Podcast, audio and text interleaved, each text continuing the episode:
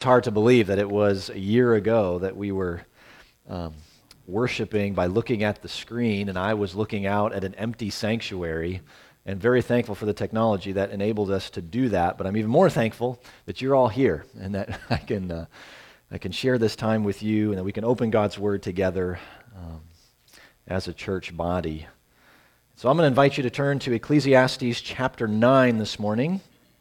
If you've been reading along or following along in our study in Ecclesiastes, you are hearing from the wise Kohelet, the wise preacher and teacher, uh, his investigation of all that transpires uh, in this life under the sun.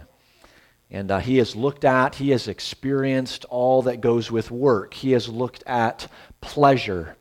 He has looked at relationships. He has looked at wealth and continues to contrast the life of wisdom and uh, the life of wisdom. Um, I just said that life of wisdom and folly, folly and wisdom. I was thinking of this little doll that my mom has, a little Russian doll, these matryoshka dolls, or a beautifully painted little wooden doll, but then it, it, it breaks apart in the middle, or just pulls apart, and then there's another doll just like it on the inside. And you take that one out, and that one pulls apart. And you take that one, and it pulls apart until you're left with all these uh, little uh, wooden dolls down to the little tiny one that can no longer uh, separate. It really is a good picture of what the wise teacher is doing in this investigation, really a picture of what life is like uh, for us. We, we think we know what we're looking at, we think we have some understanding, and then we realize, no, there's a lot more there than what we realized. Uh, maybe we thought we, we understand more of ourselves or others or how this world works, and then we realize, no, there's a lot more to learn, a lot more uh, that I don't understand. Uh, life can be hard to make sense of. Uh, and so we conclude, along with the wise teacher, that so much of this is vanity. Not pointless, not meaningless, but it's so limited. It's so temporary. Right? Just like your breath on a cool morning, and life uh, is gone. So, what do we do with that? How should we think and respond to this vanity under the sun? Uh, so, we look to the God of eternity, who made everything under the sun. Uh, purpose, joy, satisfaction, and living in the fear of God and, and keeping that eternity in front of us. Um, that's the answer to the disappointment and the frustration and the confusion, the evil that we will face uh, in this life. Uh, so praise God for a word like Ecclesiastes that is so honest about this um, and what it is we're facing every day. So the teacher is going to take us back to that great equalizer, that same event that happens to all at death. And uh, I'm, I'm, realizing the more of Ecclesiastes, I, I don't know much, but I'm absolutely certain that until the return of King Jesus, that we're going to face death. It's going to come to every one of us at some point. Living in the, living in the fear of God with uh, faith in the finished work of Jesus, we do not fear this death, but we will face it. Um, true for all humanity. And that, that should impact the choices we make day to day because we have, are considering our end. Um, so I'm going to read the first 12 verses here of chapter 9. Ecclesiastes 9. But all this I lay to heart, examining it all, how the righteous and the wise and their deeds are in the hand of God. Whether it is love or hate, man does not know. Both are before him. It is the same for all, since the same event happens to the righteous and the wicked, to the good and the evil, to the clean and the unclean, to him who sacrifices and him who does not sacrifice. As the good one is, so is the sinner. And he who swears is as he who shuns an oath. This is an evil in all that is done under the sun, that the same event happens to all. Also, the hearts of the children of man are full of evil, and madness is in their hearts while they live, and after that they go to the dead. But he who is joined with all the living has hope, for a living dog is better than a dead lion. For the living know that they will die, but the dead know nothing. They have no more reward, for the memory of them is forgotten. Their love and their hate and their envy, they've already perished, and forever they have no more share in all that is done under the sun. Go eat your bread with joy, and drink your wine with a merry heart, for God has already approved what you do. Let your garments be always white. Let not oil be lacking on your head. Enjoy life with the wife whom you love, all the days of your vain life that he has given you under the sun, because that is your portion in life. And in your toil, at which you toil under the sun, whatever your hand finds to do, do it with all your might. For there is no work or thought or knowledge or wisdom in Sheol to which you are going. Again, I saw that under the sun the race is not to the swift nor the battle to the strong, nor bread to the wise, nor riches to the intelligent, nor favor to those with knowledge, but time and chance happen to them all. For man does not know his time. Like fish that are taken in an evil net, like birds that are caught in a snare, so the children of man are snared at an evil time when it suddenly falls upon them. This is the wisdom of God's enduring word. Let's pray together. Lord God, we are grateful that you would condescend to us and reveal to us your very heart. Lord, you are the source of all that is good and all that is wise. And so we ask you now to draw near and to work this wisdom into our own hearts and minds. Show us, Holy Spirit, how to apply this word. Incline our hearts to you. Lord, show us. Maybe shock us into reality of where we live now, what we experience now, and what we hope for, and what we fully expect to come. Lord, thank you for this word. In Jesus' name, amen. Action and reaction, cause and effect, uh, happening all around us. Uh, we expect certain things to happen because there are certain causes. When I walk into a dark room and I hit the switch, I am expecting that the light will come on. And if it doesn't, then something's wrong, and I need to investigate what's happening. Um, you know, just thinking the amount of rain that we had on this last Wednesday, that, that cause, we, we could expect some, you know, local flooding or something like that. We saw some of that. Um, you know, if there's a, a big oil spill in the Gulf of Mexico, that caused, we can, there's an effect. There's going to be ant or uh, animal and plant a death because of that. Uh, you eat lots of junk food and you start to have a little crummy in the tummy. Cause and effect. We understand this.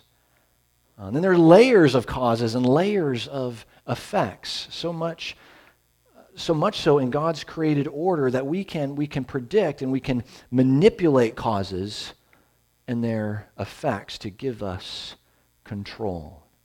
Uh, if every if every effect has a cause and we can understand the cause, then we can keep control. Which, which lends itself, considering cause and effect, it really lends itself to the perception that this world can be controlled, that it can be mastered even by us as human beings. If we understand all causes and effects, uh, you know, we can actually shape, we can actually define ourselves. We can consider ourselves in control, or at least with the capacity to gain more control. And think of every piece of advertising, every product that's pushed before you will in some way reinforce this sense of control, that we can stave off in some way our mortality or our weakness and frailty, perhaps even death. And yet, how often do we think we have control? We think we understand the cause and effect relationship, and then something else happens altogether.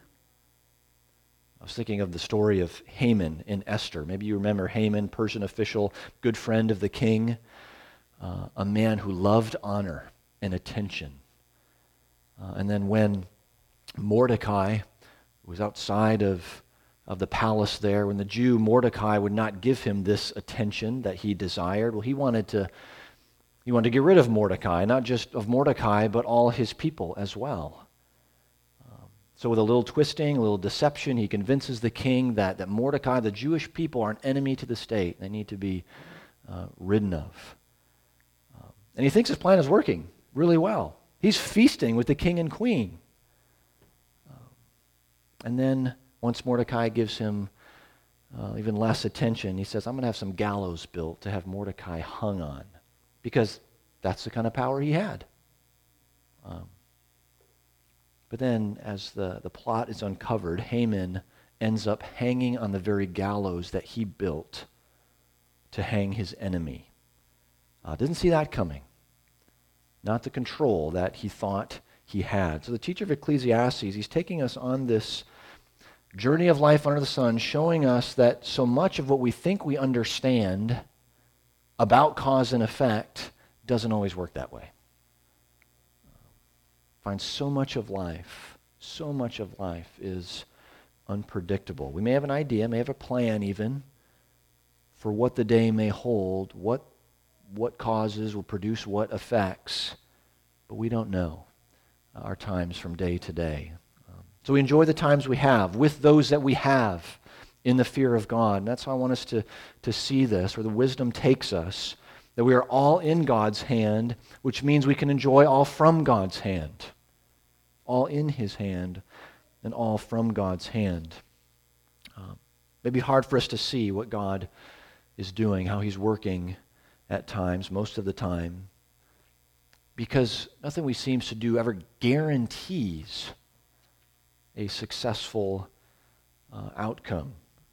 Preacher here uses fairly common technique in Hebrew literature where he states the conclusion right up front.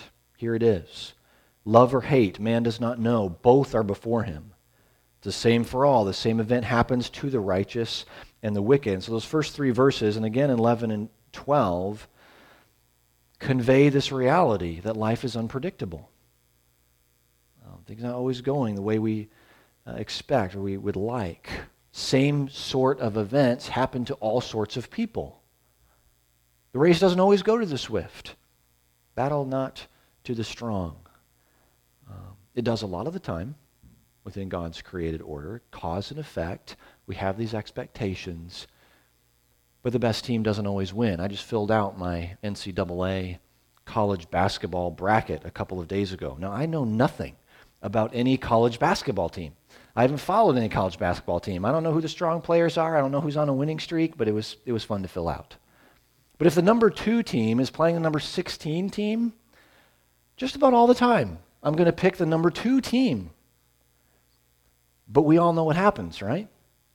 We know that that three point shot at the buzzer changes the outcome of the game. And number 16 beats the number two team and it messes up the whole bracket the next month. Things may not turn out the way that we expect. Um, now, we can, think of cause and effect, we can pursue health and fitness for our bodies, that's, that's a good thing. Uh, pursue education, be well educated, maybe make strong, wise investments. These are good things. But the unforeseen will still come. Um, I think about the unforeseen, the unpredictable. We like the unpredictable and the un, or the un, unexpected when it's in our favor, when it's a really cool thing. Maybe that friend stops by and, and visits you just when you needed some company. Um, or there's, you know, the, the tree comes down in the storm and it just misses the car. Unexpected, but welcomed. Um, or maybe you find some extra money in your checking account because the government just cares and has extra they want to share with you. Um, it could be. It could be. So the unexpected can be very wonderful, but it can also be very painful. I mean, whether you're having a good day or a bad day, the same storm knocks out your computer and you lose all the work. Uh, that tree that missed the car fell on the house. Uh, or illness strikes in the prime of life. These are painful things. so the wise, the wise recognize that this is happening in life and that it's in God's hand. And it may grieve us. It doesn't stop the, the pain. It may grieve us to the core of our being. But it doesn't shock us out of reality, it shocks us into reality. See, in Ecclesiastes, it, it tells us that when these evil times come, and they will come, be reminded of the place in which we still live. About this life under the sun. Now, death, the, the death and resurrection of Jesus has reversed the curse. It's reversed it. But we're still living in its shadow. the heart of humanity, is still full of evil. Evil times will come when we least expect them. Just like the animal who's doing what God created them to do, walking around looking for food, and snap. Uh, we were watching uh, some of the winter birds, the cedar waxwings, who like to flock together, and they'd fly to the holly bushes in the front of our house to eat those nice red holly berries. They completely cleaned out the bushes. But every now and then you hear a thump, and you'd look, and there'd be a little feather on the window, or you'd see a bird on the ground sort of trying to figure out what had happened. Um, this, this happens to us, doesn't it? At different times. You're going along and smack. And don't let, don't let the chance language there frighten you in verse 11. It's just, you know, life isn't just flipping a coin. These, these are the occurrences, the happenings of everyday life that keep on happening. We don't know our time. Certainly the time of death is in view here, but we don't know the events of every day. These times are all in God's hand. And remind us that the, the twisted things, these evil times under the sun, will not always be so. It grows our, our longing for a world restored, where the God of all eternity puts an end to the vanity it's an end that Jesus has already secured for us. The resurrected Jesus is the first fruits of all those who have been made alive. Made alive by the mercy of God. He's the proof, the guarantee, the certainty of this new world without any of these evil times. Um, you know, the Lord has put us here. We, you know, the, the world belongs to our God, it doesn't belong to us. And because it doesn't belong to us, there is a limit to what we can understand about this world and what we can actually achieve in it. Uh, our Creator God's a God of order. We see the cause and effect, right? We, we, we, we can see this. But He may allow some of this disruption. He may allow this, what seems like chaos, not because He wants to inflict pain on us, not because He wants to see us squirm, because we need to be constantly reminded of who is actually in control. Haman had a pretty painful reminder of this. We are finite, mortal creatures made for immortality with our God. So every occasion that doesn't go as planned, every circumstance that doesn't go the way we expected, I mean, I'm thinking of Job again here, uh, opportunity to consider the good and wise work of God in our lives. And the reality that we don't control the times. Um, we should practice this for a second. I am, I am not God and I am not in control. Would you say that out loud with me for a second? I am not God and I am not in control. Do you believe that? We can say it, but do you believe that that is true? Apostle Paul, he closes his instruction in Romans 11, just a beautiful high doxology. He says, Who has known the mind of the Lord? Or who has been his counselor? It continues, From him, through him, and to him are all things. So the times, the events of your life and mine are in God's hand, uh, and no less the time that we die. And the wise teacher here, he circles back around. He's made, already made the connection uh, that death has with the righteous and the wicked. Also, the hearts of the children of men are full of evil. Madness is in their hearts while they live. And after that, they go to the dead. But he who is joined with all the living has hope, for living dog is better than a dead lion. Uh, the living know that they will die, but the dead know nothing. So the focus here is not, he's not commenting on life after death per se. He's making a simple comparison between what is possible while we are alive and what is no longer possible for those who are deceased. In the ancient Near East, they didn't think about uh, puppy dogs the way that we think about them. Uh, they are not uh, man's best friend and um, you know the cuddly, affectionate pets that we um, think of them today. Uh, they were just mangy, dirty mutts with little value. They could be discarded, you know, very easily. Uh, the lion, on the other hand, that was a picture of pride and glory, uh, true warrior, be pictured with a lion. So the teacher says the pride and glory, the, the warrior is dead, but the pathetic mangy mutt is still alive, and that's better. Um, the dead are forgotten, and there's, there's no longer any involvement in the affairs of this life. So that, that role is done. Even a dog can still interact with part of the world that they're in because they're alive.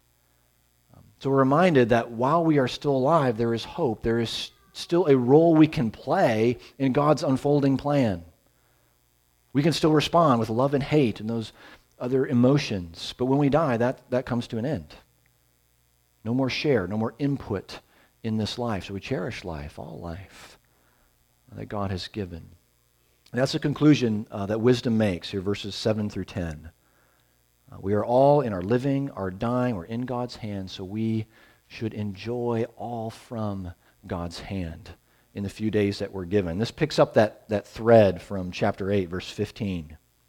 What is the wise response of those living in the fear of the Lord? Take joy where it is found. This is, you know, be, be tuned in to, to God's providence and what He's doing, you'll find that there is much to take joy in, much to celebrate. Like eating and drinking and getting dressed up for a show. Our Creator God approves our enjoyment of what He's provided. The language here isn't just, you know, approves of whatever we do, but the delight we have in Him through His good gifts. The delight we take in His world. Poet. Uh, English poet Elizabeth Barrett Browning. She once penned these words Earth is crammed with heaven, and every common bush afire with God. And only he who sees takes off his shoes. The rest sit around and pluck blackberries. Do we see and enjoy the goodness and the beauty uh, that God has placed around us. I've mentioned this before, it bears repeating. We don't need to dwell on this, but we can easily devote ourselves to the gifts that God has given and not to the giver. We take the good things and we turn them into God things. And when we do this, we, we only end up disappointed. All, always will end up disappointed. Because these good things were never intended to give us the satisfaction and the joy of knowing our God and abiding in his love. Making much of Him is our greatest joy.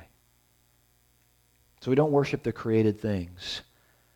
Um, we don't worship these gifts. But we're also not so ascetic in our lifestyle that we refuse to enjoy the things that God has given to us, that He's made good. And asceticism has this, I mean, really all religions, you can find some form of asceticism where there's this extreme self denial in order to be closer to God or to be more spiritual. Um, if, we, if we deny these things, then, then the more you know, spiritual we become. And I think of the, the monastic lifestyle, life of monks and nuns, was a form of this, uh, but with a more specific focus on disciplined, godly living. That was the focus of, of denial, which is a little different than just denial is godliness. There is actually good and appropriate denial. Uh, just because we can enjoy something God has provided doesn't mean we always should at that time. Um, here's where it takes the wisdom of God. It takes the working of the Holy Spirit in our lives goodness, faithfulness, self control, all part of the fruit of God's Spirit in us. But if we know that that food or that drink or that activity, gaming, movie watching, just driving, shopping, name it, um, if that's going to make it harder to resist temptation, then it, it may need to be denied. Um, think of fasting. We deny ourselves when we fast. Fasting actually serves a real purpose. It's meant to focus, channel our hunger, our thirst in prayer, and um, deepen our dependence upon God. Um, but it's when we twist and misuse the good things that we get the bad things. Enjoying the good things of God food, drink, recreation, intimacy. He's given us these things freely to enjoy within the limits and bounds that He has created. And these boundaries are good.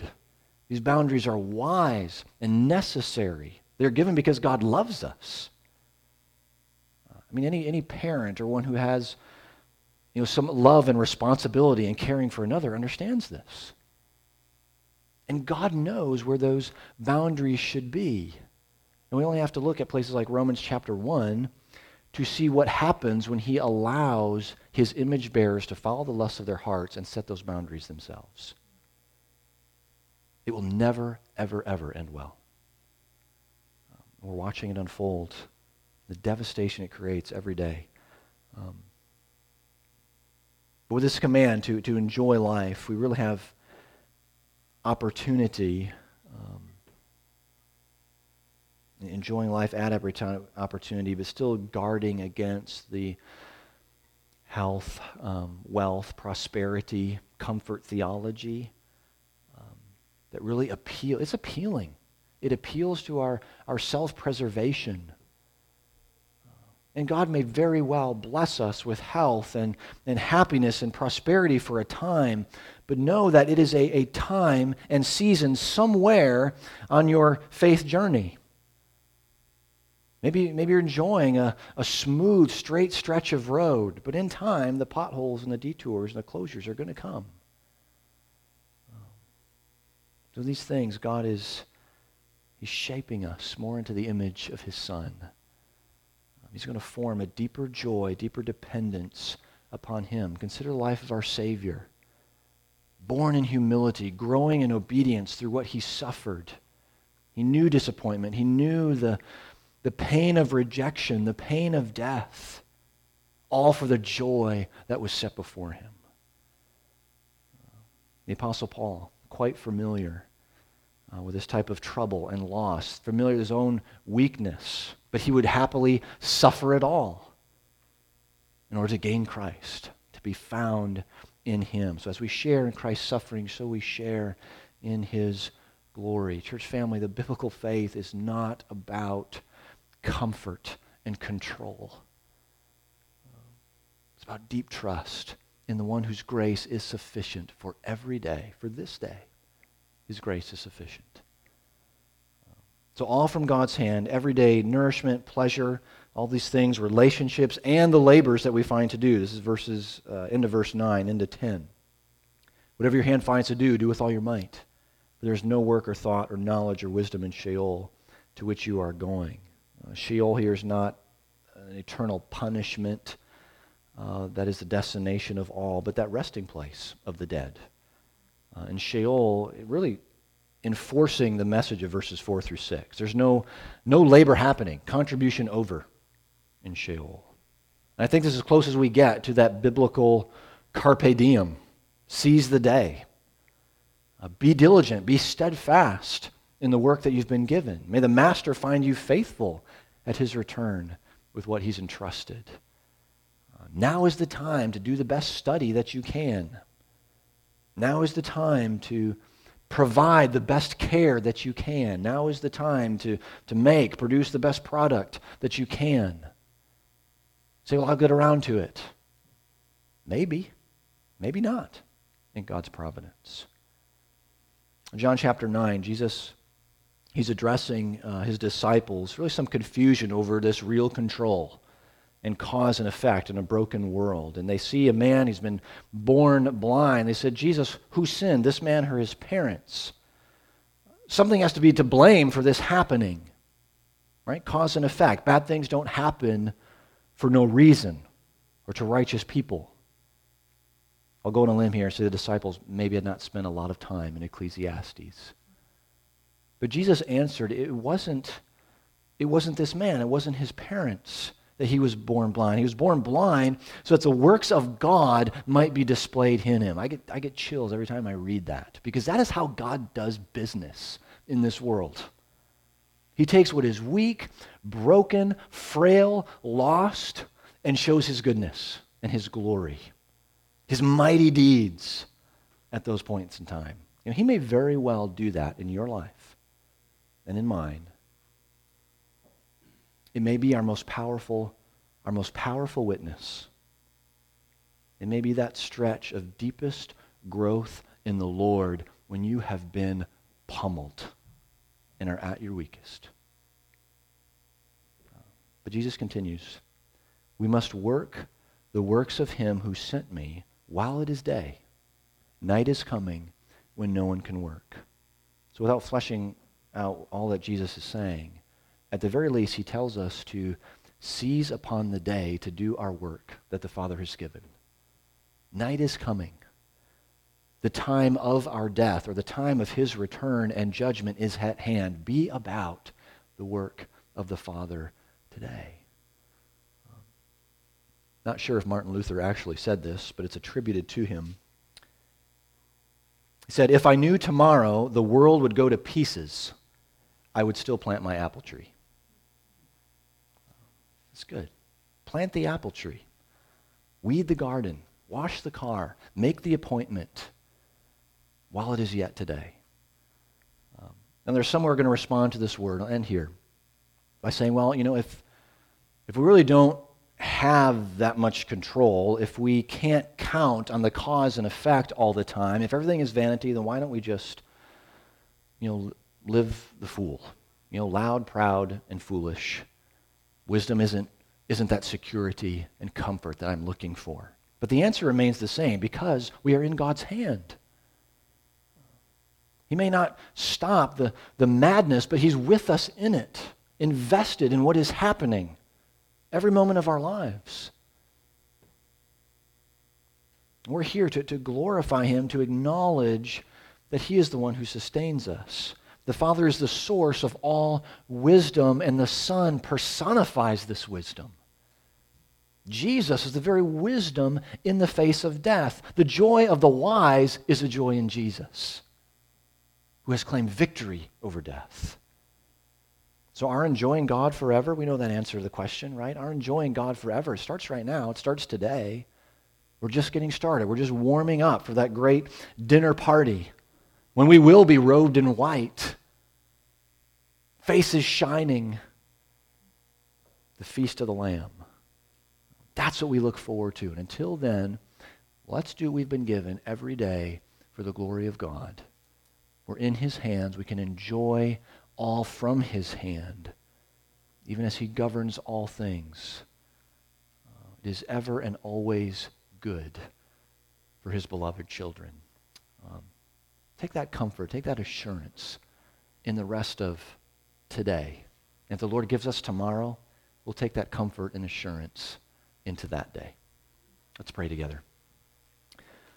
Father, we are so very grateful that you are in control and that we are not.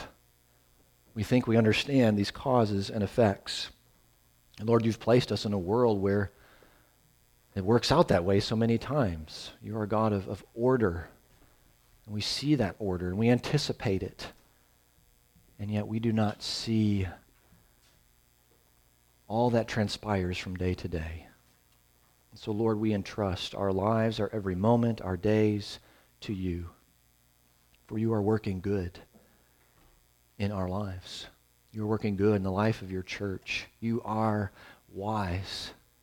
And it was in your wisdom uh, that you have sent your beloved Son for us, that we too might have the joy of knowing you are God, the joy of walking with you, the joy of worshiping you for eternity. Lord, may we be about uh, this today and the good work that you've given to us.